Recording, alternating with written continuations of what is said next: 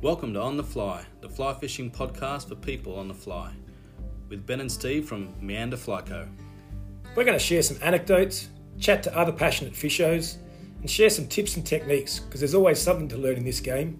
Basically, we want to keep you connected to your passion when you can't be out on the water.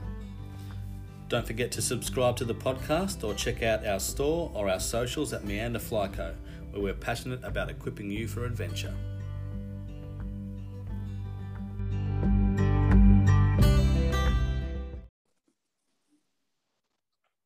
That's, that's the sound we want.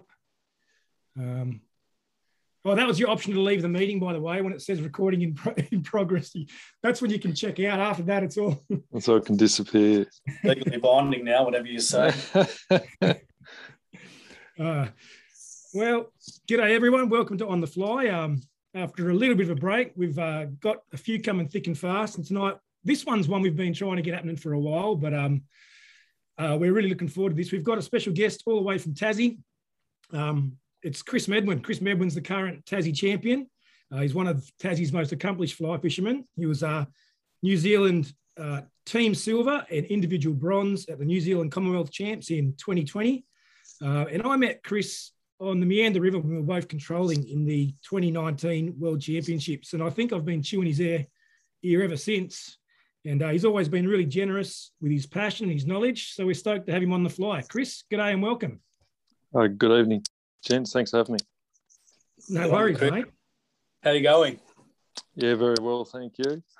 It's been a busy few that, weeks, but I know, I, I know it's been a busy few weeks. It's been a busy few weeks for me too. We, we've got an interesting sort of connection. We've just figured out that uh, we've both just had, uh, well, our wives have both just had baby girls, yeah? Correct, yes. I think nearly the same day.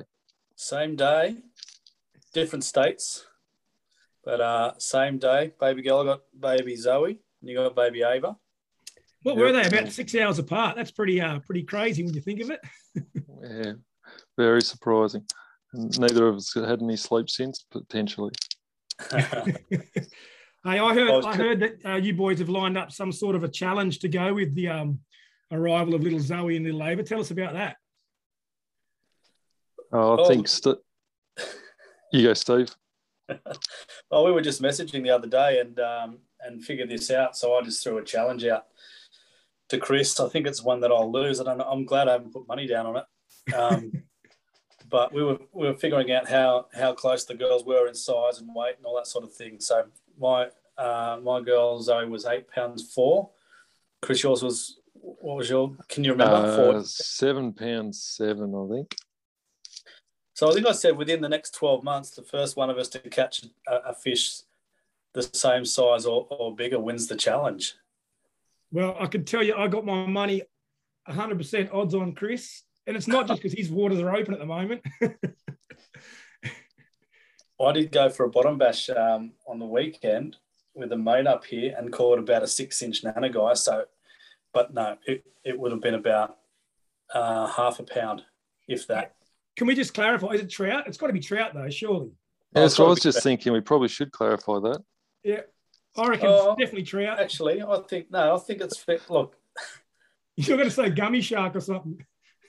Look, there's a pretty good fish market down my local shop, so that might be the only way I'll win. Oh, you oh, got a few forgot. secret spots you can get up to, Chris, that no doubt you'll be able to tick over the seven-pound mark pretty easy. I've seen some of your fish off last season. You'd be up there. Yeah, hopefully we can sneak a few out of somewhere, but we'll see. I'd really like to come down and fish side by side with Steve. We'll both have a go together. That'd be good fun. Well, oh, as soon as the borders oh, open, we'll book a trip, mate. Sounds perfect. Yep, for sure. Hey, uh, hey, Chris, we like to always just check in with all, all our guests and, and find out what got them into fly fishing. You've obviously, obviously been fishing for quite a while, uh, current state champ down there in Tassie and um, and national team. Tell us, though, what, what started it all for you? What got you into fly fishing? And, and can you remember that first fish on the fly? Yeah, I can remember it all pretty clearly. I um, my grandfather took me tiddly fishing just with a bamboo pole.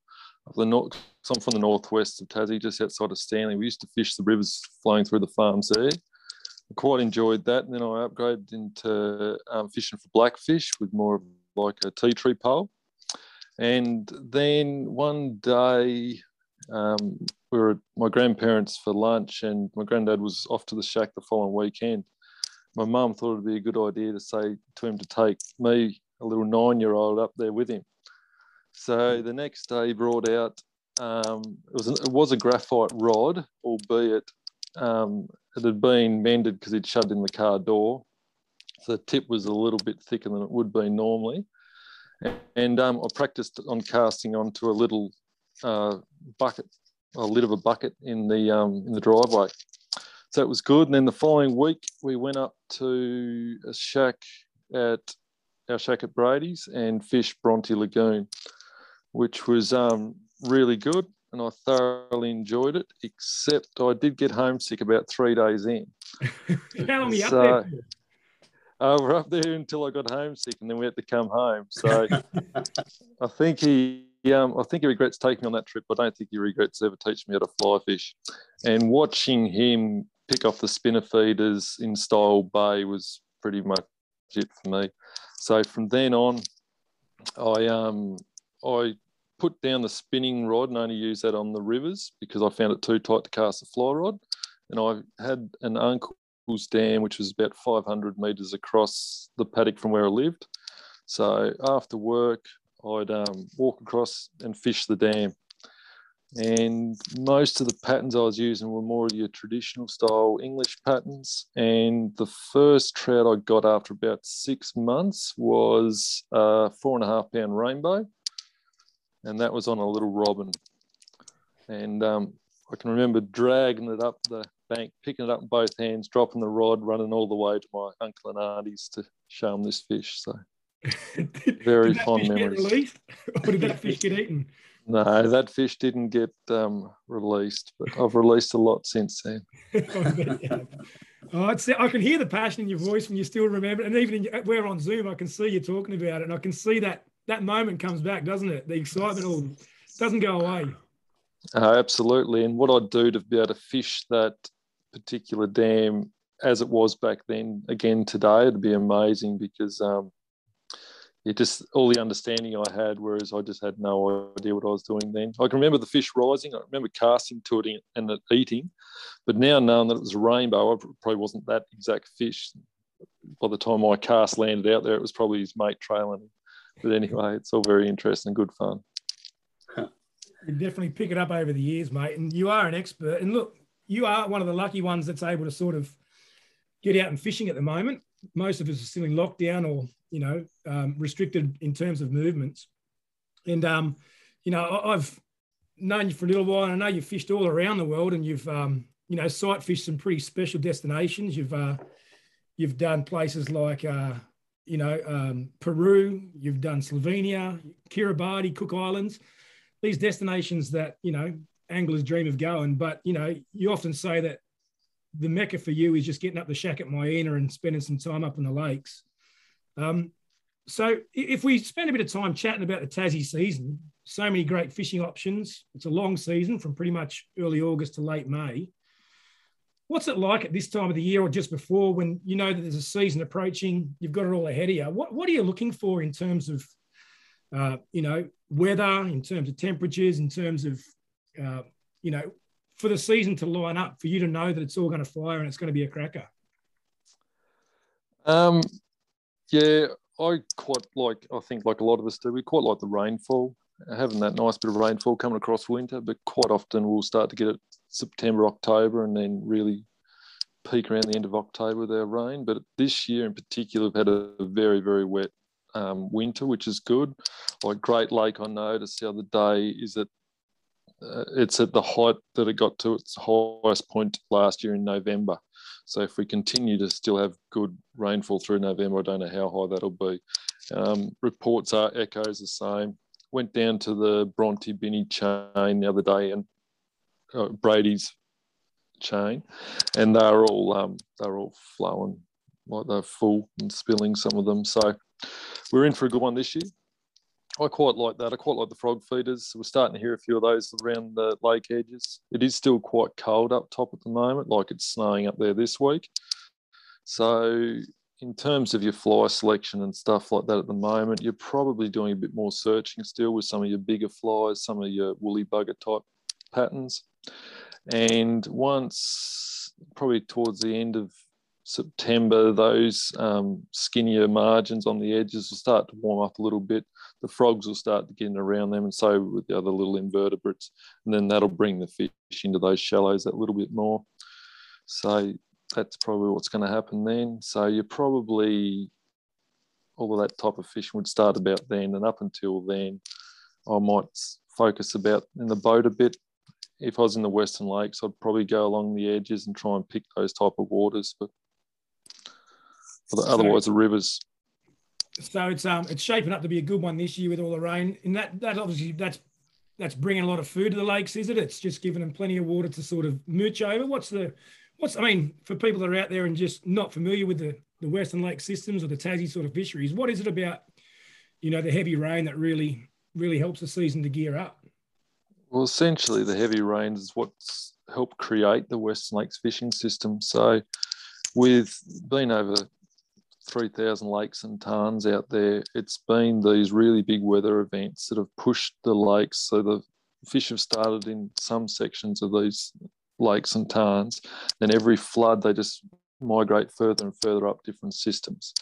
So you're finding some of these fish in some of these headwaters of the lakes right out west that there's only a handful of fish that have got in there ever, and they've got quite big.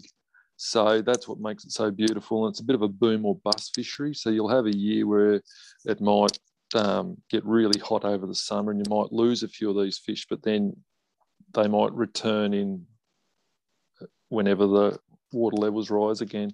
Other systems sustain these fish and um, have got really good breeding. So, and that's the beauty there as well. Like you can have a tarn with a really big, maybe one or two really big fish in it. Then right beside that, you can have uh, another water that could be teeming with smaller fish. So there's yeah. so many options, and the substrate's different to each of them. So sometimes you'll have like a rocky lake right beside like a soft bottom, dirty lake. One might be shallow, one might be deep. So, and each one will, will fish quite differently on any given day, which just gives you so many different options, not to mm. mention how remote and beautiful it is out there. Yeah, it is like, it, it, it is really remote and beautiful are, are, are the key terms, hey? It's, it's really a unique place in the world. Um, many people would never have been to Tassie, um, let alone the Western Lakes district. Um, and the way you've just described it is, is great, Chris. Um, I mean, some, some of the lakes are, are huge, take you all day to walk around. Others are, are quite small. Um, like you said, three thousand uh, lakes up there. And you get to get up there every year. Um, how, how, how have you noticed it change? Have you noticed it changing over time? Is it still really uh, remote access, you know, lots of hiking in, or are there other people, uh, are there people that have... Um, been able to get vehicular access um, to certain parts of it. I was impressed you got that one out, mate. You haven't had much sleep the last few weeks and you've still got vehicular out there. Well done. um, it's a bit hard to answer that question completely, because some of these some of these places like the Julian's Lakes and different areas like that have had vehicular access for quite a long time. Oh, sorry, I shouldn't say that. They've had vehicle access for a long time. So um, back from when they used to graze cattle and stuff out there. So some of those have been maintained. So you can take some quad bikes and some um, vehicles out there. But otherwise, yeah, generally it is all to do with walking and yeah, getting yourself out there that way, which is another one of the beautiful special things about it, and what we'd like to um, really maintain, because you earn the right to go out there, some of us believe, and um, and you've got to work for it, and that's all part of it too. It's part of the challenge, and it also just it just looks after a little bit more, some of us think too. Plus, it's nice. I one I one hundred percent agree with you on that, Chris. I went I went um, into the Upper Julian's Lakes from the Lake Mackenzie side oh, a few years back now. It was my first sort of remote trip into the Western Lakes with another mate. We hiked about fifteen and a half Ks in and camped by one of the um.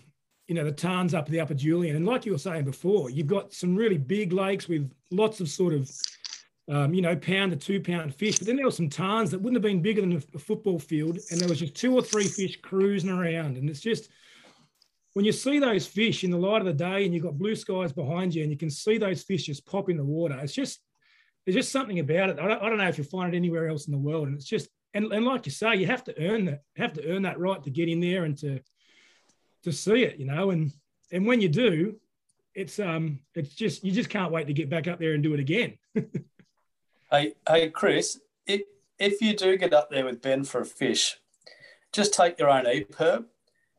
Um, because he won't wait for you, mate. He, he'll he'll just go. He walks about fifty miles an hour, and uh, he'll leave you behind because he's got one. He's he's got he's single-minded. He wants to go for. He just wants that fish, and he's, he'll leave you. So just keep that in mind, mate. He sounds like a good guy, um, but when you get up into the bush, you you you might be on your own. Mate, I tell you, I'll be following Chris, mate. He knows all the good spots. I've only been up there a few times. He lives up there, so I know where I know where I'll be putting my money. I've never seen you follow anyone. You're always way out in front. I'll pick my moments. No, that's a good tip there, Steve. I'll keep that in mind. And I, and I know we went fishing with when you went up there with Dave, and um, Dave will corroborate my story that you got to shout at Ben. Wait, there was there were there were times on that trip where I honestly thought Dave was going to kill me, um, but he didn't, and it, and it was it turned out I had the G P S and I was right. So. He, he actually said later on, he goes, you know what, you were right. So one time that I was right. Only one, that was it. Well, Dave, Dave, Dave's the guy, kind of guy that could kill a man, and he's also um, doesn't often tell you you're right. So that that's that's pretty special, then. You survived that trip with Dave, and you were right and he was wrong. uh, what are some of your magic moments up there, Chris, when we talk about hiking into these remote lakes and tarns? And, and, and I guess the thing about it is just the, it's like an open book, you know. You wake up any given day, and it's it's all ahead of you. You can pick your path. You can hop from lake to lake, and and pre it's pretty much choose your own adventure. What are some of the, the memories that stand out for you of fishing those remote tarns and lakes up there on the Western Lake systems? Some of my memories, like just listening to you two talking, then some of my memories are probably being out there with mates. Yeah. So being out there, you organise your trip. It's a lead up to the trip. You might have done it two weeks out. It might have been two months out. And you've been getting everything organised. You've packed your fly boxes. You've got all your gear. Someone's carrying the tent. Someone's carrying the food. And then you get out there and you just really enjoy the time together. You can walk along. You're both spotting fish, taking turns at casting.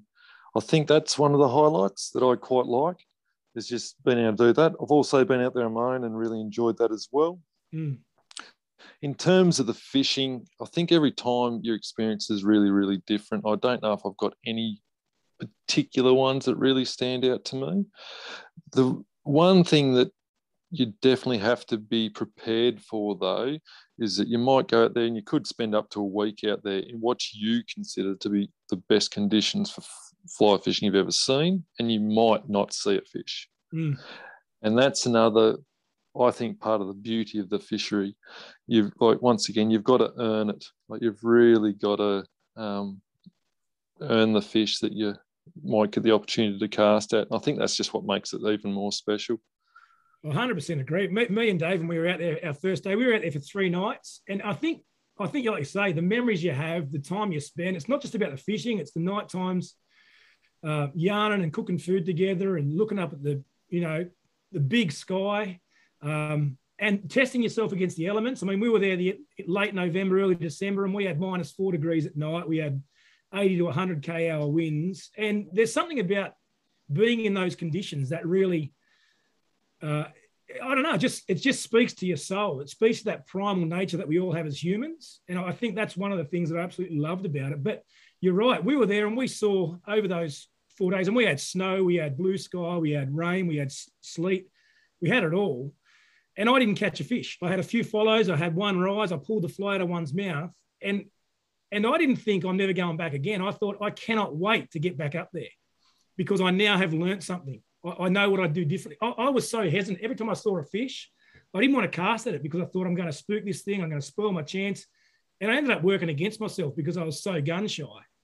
When I went back up the second time, I'd learned from that. I thought, just get in position, put the fly there, it'll eat. And I caught fish after fish after fish because I'd I'd learnt from that first experience. And and I think that's that's the beauty of the place. Like you say, it, it's going to make or break you, but it's going to just continually call you back. I mean, I've said to my wife often, that's the place you're going to scatter my ashes.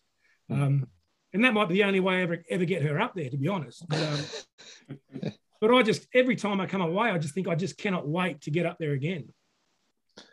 Yeah, no, it's certainly a very special place. And, um, yeah, I don't know. Each experience is just so unique and so different every single time. And just what you see, like even sometimes you might just sit there and you might just watch a fish on its beat, and it mm. might eat twenty spinners, and then you might just walk away and leave him to it because you've already had enough fun and you've seen some really cool stuff. And that's the thing I like. And the other thing too is when you're out in these areas, and even anywhere, walking the um, the edges of lakes, I find you really much more in tune with nature.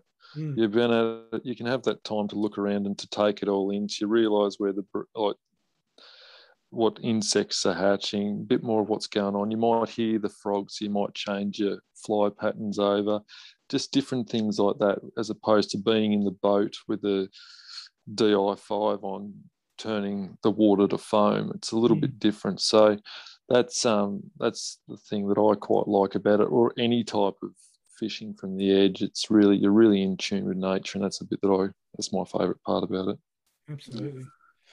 Yeah, I mean, like, like you were saying, get, getting away with the mates, getting out in nature, uh these are the things that I love about uh fly fishing.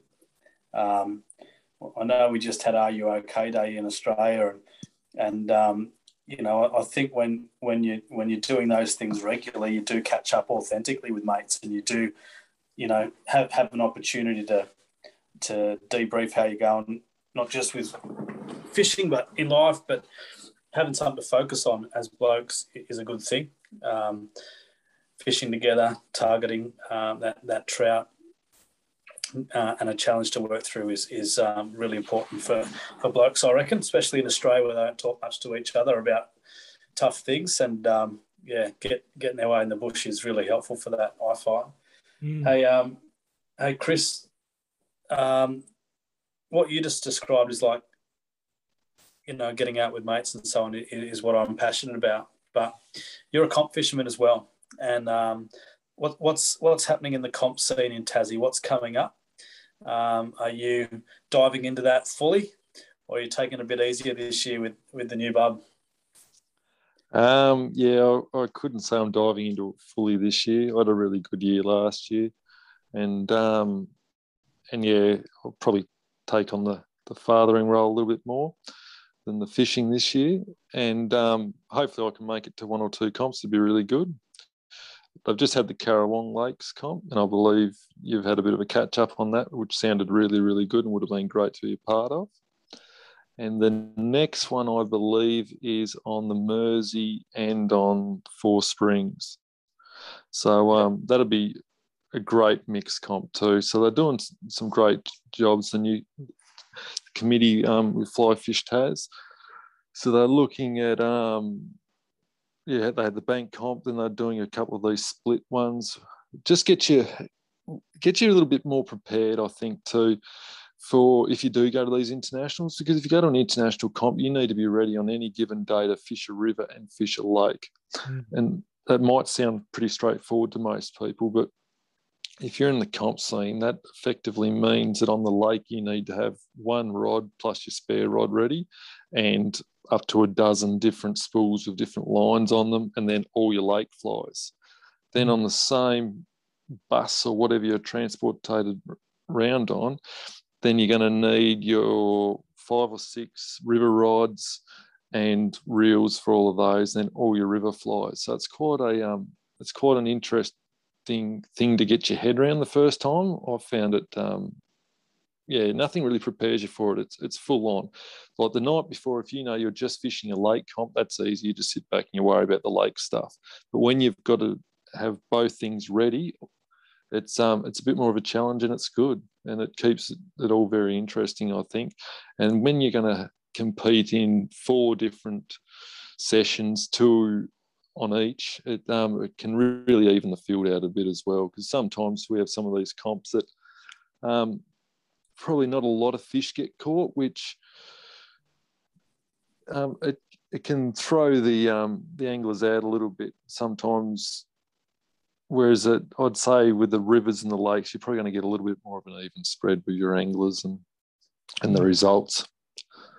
Yeah, I found it really interesting to see the way that the, the Tassie boys down there were mixing it up this year. And you've expanded the number of comps as well from five to six, is that right? Yes, they have. Yep. No, they're do, doing a great job. Christopher Houston at the helm and president, and then he's got a fantastic committee, albeit a lot of um, women, and the women down in Tassie are just taking it by storm. They're really getting in there. They're doing a fantastic job, mm. and um, and are fishing very, very well. So it's really exciting what's going on in Tassie. And at the same time, we've still got some of the great anglers that have been competing for years still doing the comps, which is great because that's where we all learn. And the only reason I've ever worried about doing comp fishing is purely for the learning. Mm. I'm not a very competitive person, which is probably not going to ever make me a very good comp guy, but in terms of um, learning, it's just unbelievable. And I don't know, if, or I'd love to know if there is any other ways you can learn as much about fly fishing as you can in comps. If there is, let us let us know. Mm. But it's um it's unreal. You're up there with the latest technologies and everything, and it's really, really fun. And the, and the thing that I appreciate as well is, like you said, the guys are so willing to share. I mean, even yourself, when I was down there at, at Meander and we first met, I was, you know, I, I'm not a bad river fisherman, but lakes for me are the sort of new frontier. And I remember just opening my fly box and saying, hey, what should I be fishing? And you looked at my fly box and you thought, well, there's not really too many options in there at all, but you were generous and you said, try this, try that. And um, and I know that's something that you're passionate about as well, is mentoring the young guys there and passing on the, the knowledge that you've learned. Um, I know people like Casey Pfeiffer are doing some really great things with um, with uh, young fishermen around Australia. I know guys like Finn McDowell down there in Tassie. Um, and like we were just talking to Logan Reed the other day, who's just started his first comp, and I've fished with him as a really accomplished fisherman. What, what is it about passing on to the new generation that you think is, first of all, so important, but also so rewarding? Uh, it's just good watching these guys come through, and some of them are really good fishermen straight away, especially with the um, like all the stuff on YouTube now. You can become pretty efficient pretty quickly. And then if you can get yourself into an environment where um, you're around really good anglers as well, that'll only propel you further. Mm. I um, joined the Tassie Fly Ties Club probably a year or so after I moved back to Tassie. And um, we'll move down to Hobart especially. And that was fantastic. Like um, just meeting everyone, talking to everyone, going to the field days and doing all that. And then what I was noticing was that there was a certain group of people that just seemed to catch a lot of the fish. Mm. So I'd kind of gravitate towards those guys a little bit. And quite often you'd work out that they're either comp anglers, ex-comp anglers, or really good mates of comp anglers, which I thought was quite interesting. And some of these guys, we're talking some eighty-year-old guys who are unbelievable fishermen on, and like today, and they'll go out there and they know all about the latest in sinking lines. They've got all the latest flies and they keep right up to date with it, and they're fantastic. So going back to your question, learning from those guys, and one of which, um, Brian McCullough helped me out immensely with knowledge before going to the Commonwealth in New Zealand, because he'd fished the lakes before and he's an ex-comp angler and he was just amazing with that. So I've, I've had people show me all these different things and take me out and do that. So, and I can see they get enjoyment from that, and I also get enjoyment from if you can help someone else out, or if you can just teach them one or two things, because there's so much to learn in comps. And for me, yeah, like I say, probably the best thing about fly fishing is the learning. And it just doesn't stop. Like, you can be a gear junkie, you can be into fly tying, you can be into casting, you can be into fishing. It doesn't matter. Mm. Everyone's just got whatever they like about it, and that's the beauty of it. Yeah. It's just never-ending learning. Great opportunity to be a lifelong learner, isn't it? Because like you said, some of those guys are still killing it at eighty, eighty plus years old, and you know, they're still probably learning as they go as well, and and open to learning, and that's some, one of the beauties of it. That's yeah, that's the best part, I think, too. All these guys that they'll never stop learning, and they they they call you up all the time. They're like, "Oh, what I heard you went there. What did you get them on?" And then I'll call them, and all vice versa. So it's really good seeing these young guys come through, and they're going to be absolute guns in a little while. Mm. And um and Kate, what Casey's doing has been fantastic. And I know um like COVID slowed all of that down a little bit, which is a bit unfortunate, but she's um. getting a lot of stuff up and running, which is just great to see. And these young guys are going to come through and really push it. And that's what's going to make Australia, if we're going to be serious about getting on the world stage and finishing right up there with all these other European teams, that's what it's going to take. Mm. Getting these young guys in early, getting them to learn early, and then going there. And I guess it's probably worth mentioning, if there's anyone that's listening and is interested, you know, in, in learning more about fly fishing, or has young family members that might be keen, jump on the Fly Fish Australia website and and look at the youth program links there, because there's a lot of stuff going on. And I'm sure as, as soon as borders start opening and, and we start getting out of lockdown, um, they'll be forging ahead, um, all guns blazing. And it's something that, you know, if you're interested, it's definitely worth jumping on, because there's some really great opportunities for the young anglers coming through. Yeah, absolutely. And jump and have a chat to some of the state chapters as well. Mm. They'll be able to point you in the right direction. And if you're really nervous and you don't want to go along in, straight into a comp because you don't know what to do, you don't feel like you've got the right rod or the right gear, that's fine. Just show a bit of interest, and they might get you to control for a session like you did in the Worlds and like mm. I did. Um, my first comp, I um, it wasn't my first comp. I was asked through the club to um to be a controller in the Nationals that was held down here oh, probably eight or nine years ago. And then, because I was showing so much interest, they said, "Oh, would you want to step in to be a dummy angler on one of the sessions?" The next thing you know, you're in the boat with these guys in the National Championships. Mm. You're only there for one session, but what you get to see is um is really, really interesting. So mm, that's great yeah. advice, mate. Hey, look, it's been really a great pleasure to catch up and finally get this pod done. Hey, I wanted to just um, maybe end with, you know, you're pretty, you're not too far into the Tassie season, and I want to talk about the Tassie Fly Box.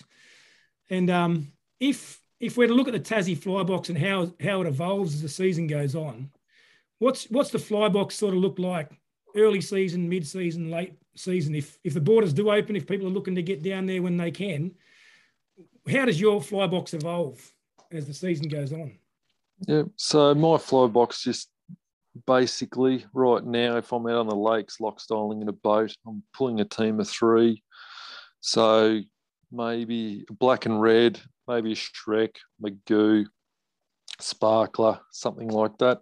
If I'm walking the edges right now, I'll probably be fishing a fur fly. I just love Sloaney style fur flies. Mm. I um, I've I had a little hot spot underneath the third of mine, but they all work. Um, I think presentation's more important than um, fly selection more often than not. I would then, so we're going to hit a pier. I was talking to a friend the other day, and he's talking about Four Springs, and I, he said that they, he didn't really have a lot going on. I said, well, it might be hitting towards this transition period, and you definitely notice it on Four Springs. You definitely notice on Penstock, where you'll be pulling and you'll be getting twenty fish a day, and then it'll just kind of all of a sudden slow down, or sometimes just completely stop. And the fish quite often will literally switch over, and they'll switch over to more of their nymphs and those type of things. So that's when you want to be downsizing. If you want to pull, maybe pull slightly smaller flies or switch over to your nymphs.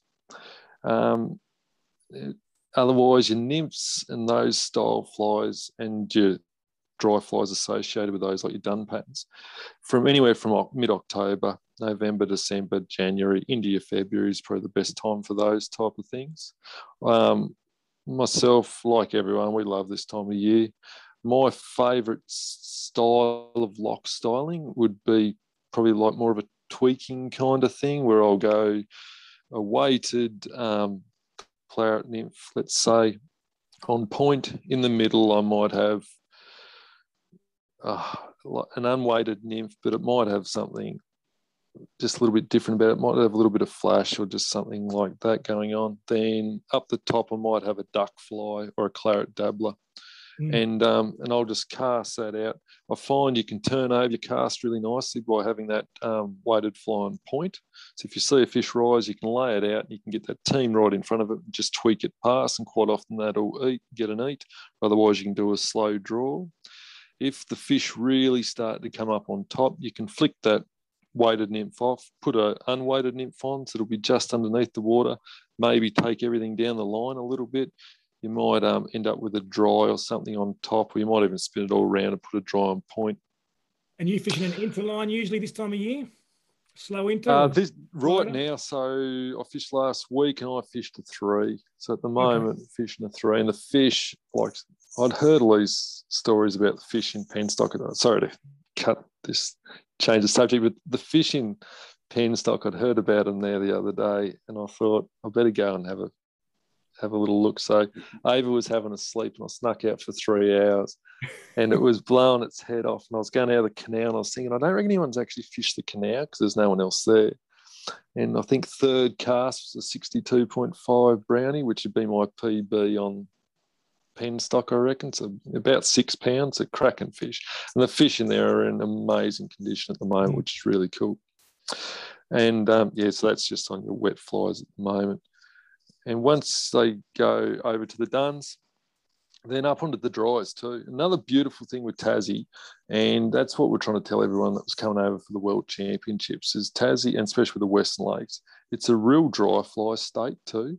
Mm. Like the fish will get up and about to the point where you can be on some of these waters, like Bronte's a great one for this, where you won't see any fish, or there might be one or two fish rising, but then if you put on a team of dries and start stripping them across the surface, whether that just be one big pull and then a pause, or just a frantic roly-poly, the fish will come up over the top of your dry fly. So that's really cool as well. So that's something you can probably start doing anywhere from November, um, from yeah, late November, December, January, February, and then all the way through to the end of the season. I'll eat the dries.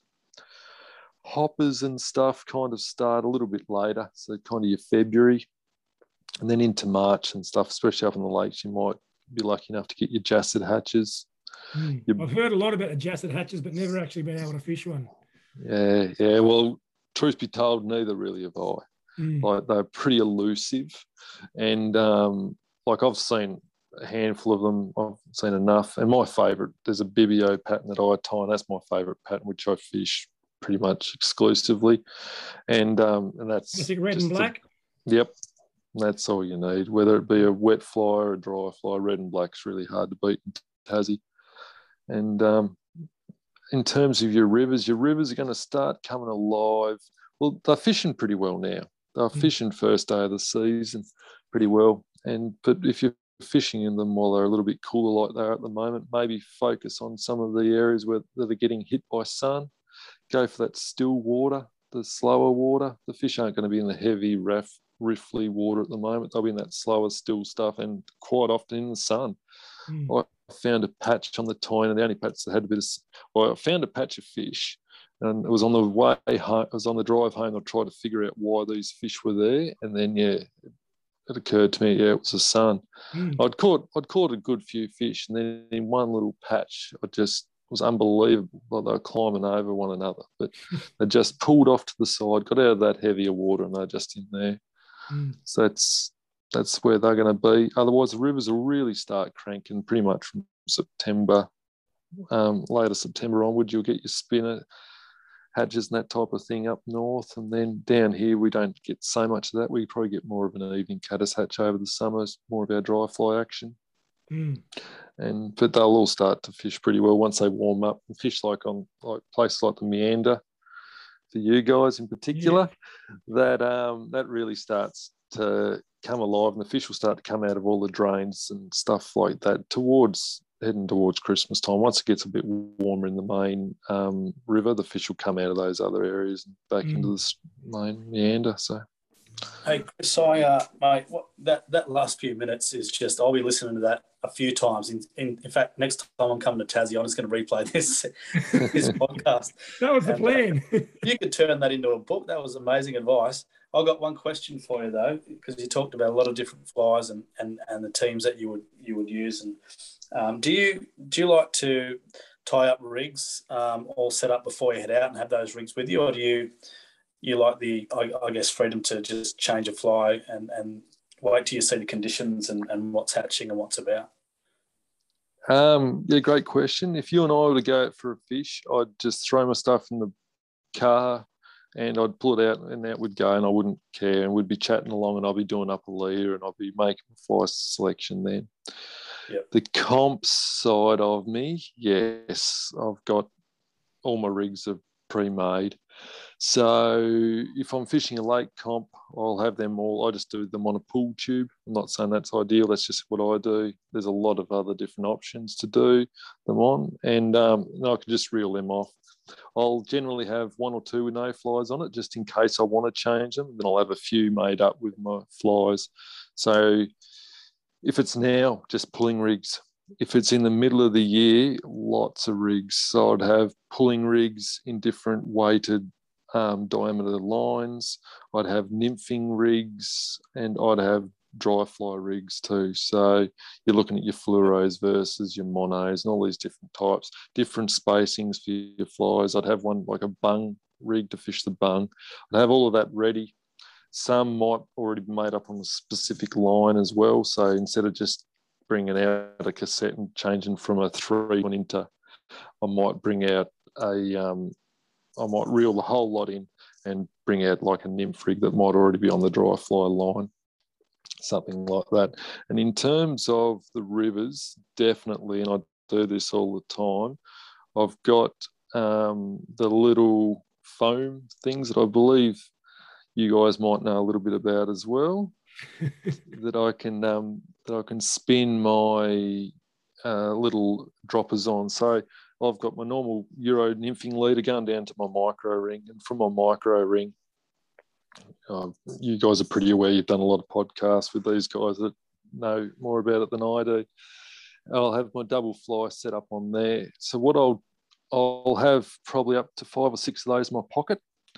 So if If I'm fishing and I get caught up or a break off, I can simply just pull another one out, reel it off, tie it straight on. So it's one knot as opposed to pulling out my tippet, tying one, two, three, four knots. So yeah, just bang, straight on. So I got taught that tip by Martin Droz prior to going to New Zealand. Mm. Had all the made up in my pocket and I got mentioned it to all the other guys in the team, so we all had it all set up, ready to go. I was on the Wanganui in my third session, and I'd been up through the beat. I'd noticed some really good fish, and they'd come up, and oh, I'd caught a, a few around there, but there was one particular, there was a rainbow that I knew was there. He'd come up and it looked. Anyway, I didn't get the eat, so I finished my... Um, finished the beat, walked back down and targeted this fish again. There was about, I think there was three minutes to go. Cast it out and the rainbow came and ate. I was like, you beauty. Anyway, he's gone across to the other side and it's um, it all went pear-shaped and it, it broke on the indicator actually. But, and Jason Garrett, our um, Uh, captain, was on the side and he's like, oh, that's it, Chris is done, because there's about a minute to go. So I reached in my pocket, pulled out one of these, spun it on, chucked it out, next cast a brownie, and that won me the session. So it just shows you that if you are prepared and if you do all these different things like that, it does go a long way, especially with the competition side of things, but also even on the river, it just makes it good. And another thing you can do on the river too, like if you're fishing a duo, so if you've got, say, like a Tabernass and then you a nymph, maybe I'll, well I'll quite often I'll have a couple of setups. So if I get a fish come and look at look follow my um Tabernass down the river, no no no doesn't want to eat, I know that there's a fish there that wants to eat a dry fly and mm. they're happy with the rig, so I'll just straight away um, flick my flies over, spin them on and spin a new set back on, and on that dry, I'll have, say, a black spinner. And in that time, so you've taken, it might only have taken you less than a minute to change it over, but that's given that fish enough time to reposition itself where it was. You lay it back up, and nine times out of ten, he'll come and eat that black spinner because you've mm. offered him something different and you've been able to do it quickly. Mm. And then maybe because you've already got it on, you might just keep fishing that. And if something refuses your spinner, then go put your other one back on. So you're very much tuning into what's happening on the water rather than preempting anything. You just let them evolve as you fish the session. Or yeah, even future yeah. fishing. It's a really yeah. good tip, mate. And look, just hearing your chat there, you can see why this fly fishing game is a lifelong love affair and a lifelong learning journey, because there's so much to, that can be done with it. There's so much to learn. And and look, mate, we've really appreciated having you on the on the pod tonight. There's so much gold in there, and and um, we'll definitely get you back on soon, mate, because I know there's a lot more in that head of yours. No problem, guys. Thanks very much. I know you're happy to share. No, no problem at all. No, that's the best part about fly fishing is the community that fly fish as well. It's really great. Thanks a lot for having me on. It's been a real pleasure. Good on you, mate. Now go and burp that baby and, and get some uh, nice coloration on your shoulder like I've got. Yeah, I've got the earphones in. I was hoping you mightn't have heard it too much during the session, but we'll see how we go. I didn't hear a thing. Did you, Steve? No, no, Sleeping soundly. No, perfect. No doubt she's sleeping, I reckon. What's the tip, mate? You sound like a veteran. No, it's all been luck so far. Hopefully that luck continues, but we're, we're going all right. Well, hopefully the border's open, mate. Sooner we can come down and say good day to Ava uh, in the flesh, and also get out and have a fish together, mate. We'd love it. Absolutely. I look forward to it, guys, and keep safe up there. I really hope you guys can all get back to normal pretty soon. Awesome, mate. Appreciate it. Thanks, heaps, bud. No worries, guys. Cheers.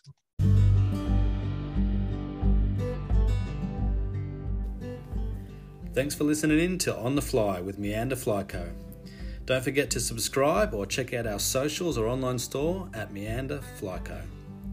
Until next time, tight lines.